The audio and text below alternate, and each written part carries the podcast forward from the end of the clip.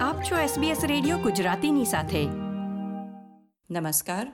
ગુરુવાર સાતમી ડિસેમ્બર બે હજાર ત્રેવીસના મુખ્ય સમાચાર આપ સાંભળી રહ્યા છો નીતલ દેસાઈ પાસેથી SBS ગુજરાતી પર.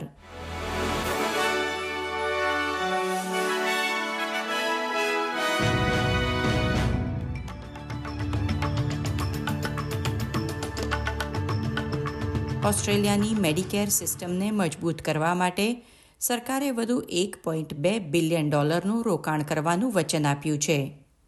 ઓસ્ટ્રેલિયાની હોસ્પિટલો પર દબાણ દૂર કરવાના ઉદ્દેશ્ય સાથે મેડિકેર અર્જન્ટ ક્લિનિક્સ માટે ભંડોળ વધારવામાં આવશે અને કૃક સમીક્ષામાંથી આરોગ્ય સંબંધિત ભલામણો પર અમલ કરવામાં આવશે.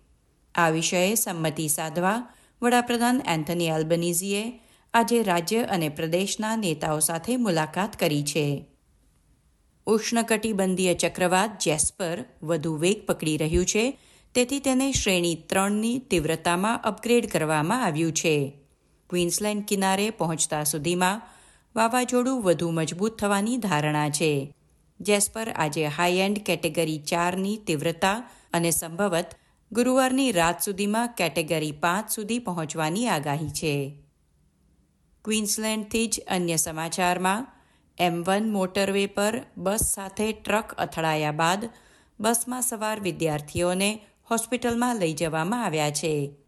બસ એમ વન મોટરવે પર રોડની બાજુ પર ઊભી હતી, જ્યારે તેને ટ્રેલરવાળી એક ટ્રકે ટક્કર મારી હતી.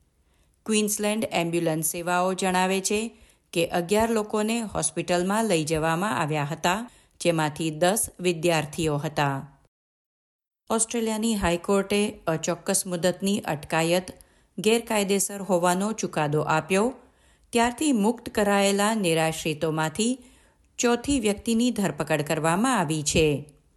ઓસ્ટ્રેલિયન ફેડરલ પોલીસે આરોપ મૂક્યો છે કે સુદાનમાં જન્મેલા પિસ્તાળીસ વર્ષીય પુરુષે શુક્રવારે તેના પર લાગુ કરાયેલ કડક કરફ્યુનો ભંગ કર્યો હતો અને મેલબર્ન એરપોર્ટ પર સામાનની ચોરી કરતા પકડાયો હતો. હાઈકોર્ટના ચુકાદાને પગલે છૂટા કરાયેલા લગભગ દોઢસો અટકાયતીઓમાંથી ચારની અલગ અલગ અપરાધો બદલ ધરપકડ કરવામાં આવી છે, જેમાંથી બે રજિસ્ટર્ડ સેક્સ અપરાધી છે. ન્યૂ સાઉથ વેલ્સમાં આવાસની અછતને સંબોધવા એકસો ચાળીસ વર્ષ જૂના રોઝહિલ રેસકોર્સ પર એક નવું ટાઉન સેન્ટર બનાવવાની યોજના રજૂ કરવામાં આવી છે.